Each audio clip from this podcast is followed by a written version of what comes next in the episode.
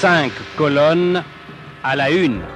Notre invité cette semaine de 5 colonnes à la une s'appelle Mathieu Bucholzer. Il est réalisateur, réalisateur de cinéma et réalisateur de différents types de euh, produits vidéo. Et aujourd'hui, nous allons plonger avec lui dans les coulisses de la création justement d'une production audiovisuelle.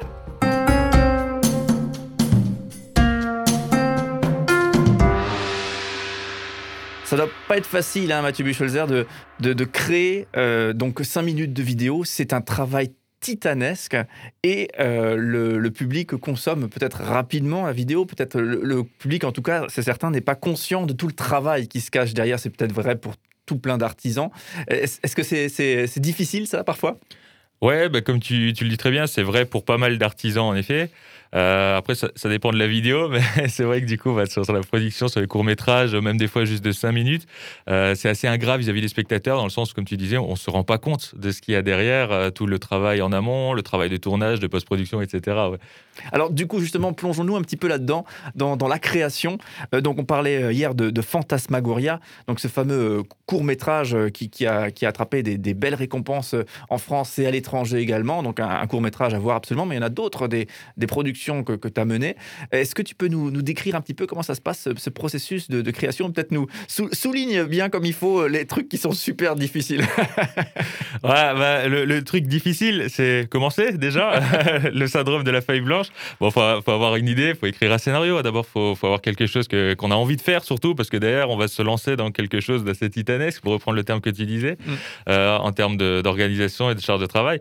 Donc voilà, il faut, avoir une idée accrocheuse, quelque chose qu'on a vraiment envie de faire. Euh, et puis ensuite, c'est un point très important, il faut savoir s'entourer correctement. Ça, ça va être très très important parce que du coup, c'est un vrai travail d'équipe.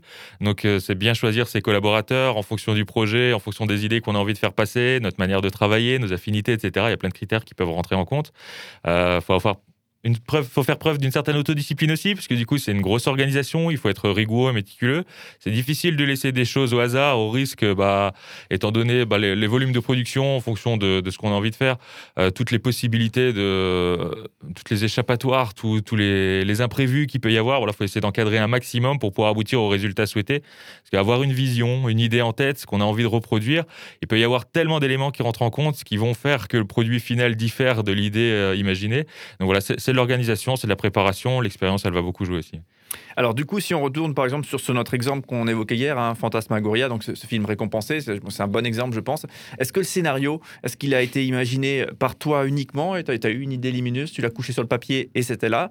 Ou est-ce que ça a été un travail justement d'équipe? Comment ça s'est passé concrètement, le, scénario de ce film, de ce court-métrage? Alors le scénario de ce court-métrage, il y, y, a quand même une petite originalité c'est que ça s'est pas passé de la manière suivante, c'est-à-dire euh, on écrit le scénario et ensuite on va chercher à produire euh, bah, tous les éléments qu'il faut mettre en, œuvre pour pouvoir le, réaliser. C'est que j'ai d'abord commencé la phase de production avant d'écrire le scénario, dans le sens où je me suis dit bah tiens j'ai envie de faire quelque chose de décalé. C'est parti d'une idée où je voulais faire quelque chose de fun simplement à la base. Hein, je m'étais pas pris au sérieux. Je me suis dit bon tiens j'ai envie de faire quelque chose qui change de ce que je peux faire peut-être habituellement. Je veux un truc décalé, un peu fantasque.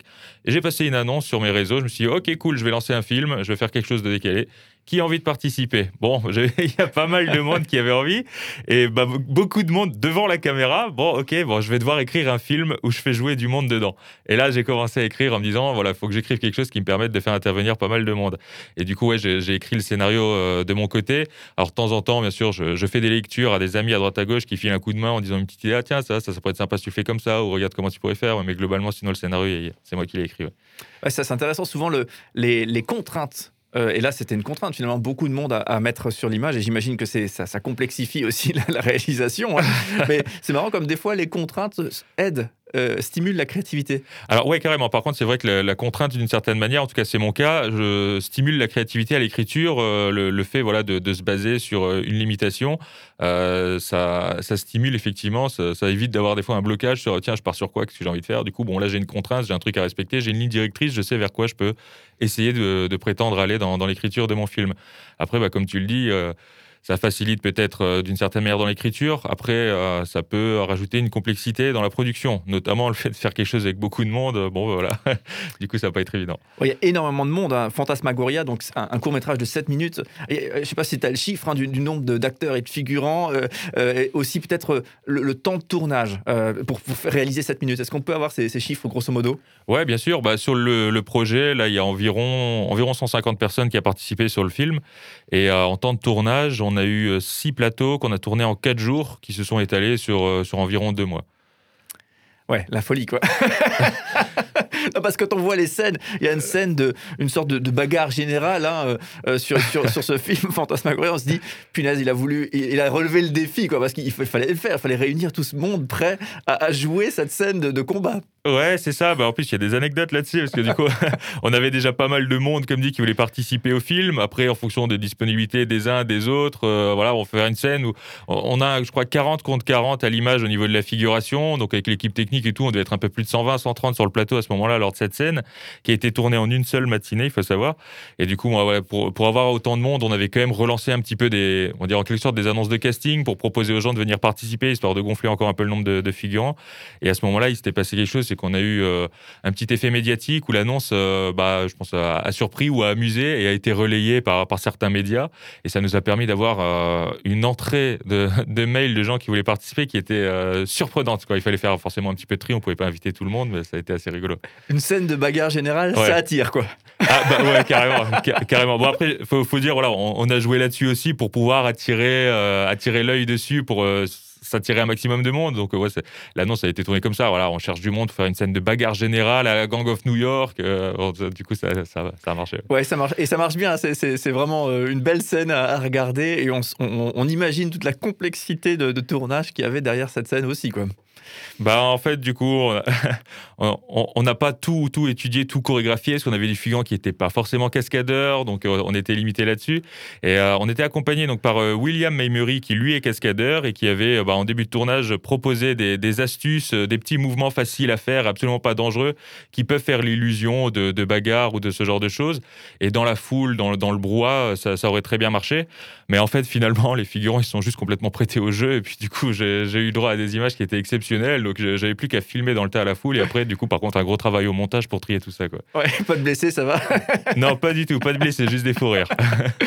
justement, est-ce que c'est pas l'un des fantasmes presque d'un réalisateur, c'est de, de, pouvoir euh, réaliser comme ça une, grande scène de bataille générale, de, bagarre générale pour le coup Ah, bah, je t'avoue que je me suis éclaté.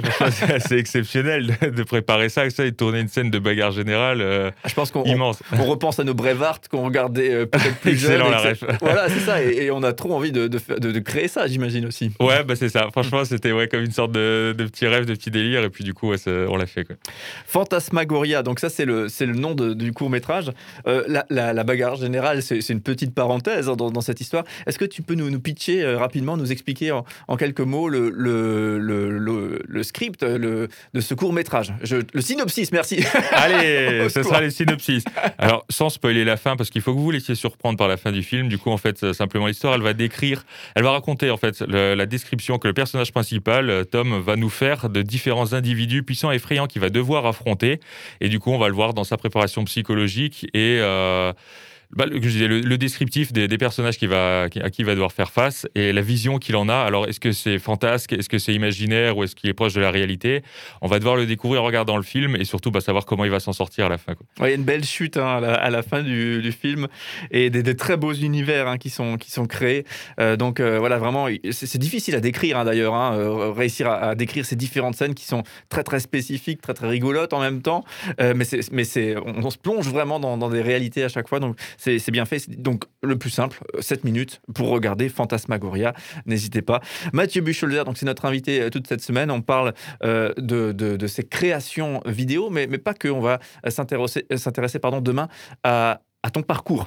comment est-ce qu'on on devient réalisateur de, de vidéos? J'imagine que c'est un, parcours qui n'est pas, qui, c'est pas, pas quelque chose de tout tracé, hein, j'imagine, pour arriver là-dessus. Non, pas du tout. voilà, donc tu es notre invité toute cette semaine et demain, on s'intéressera à ça.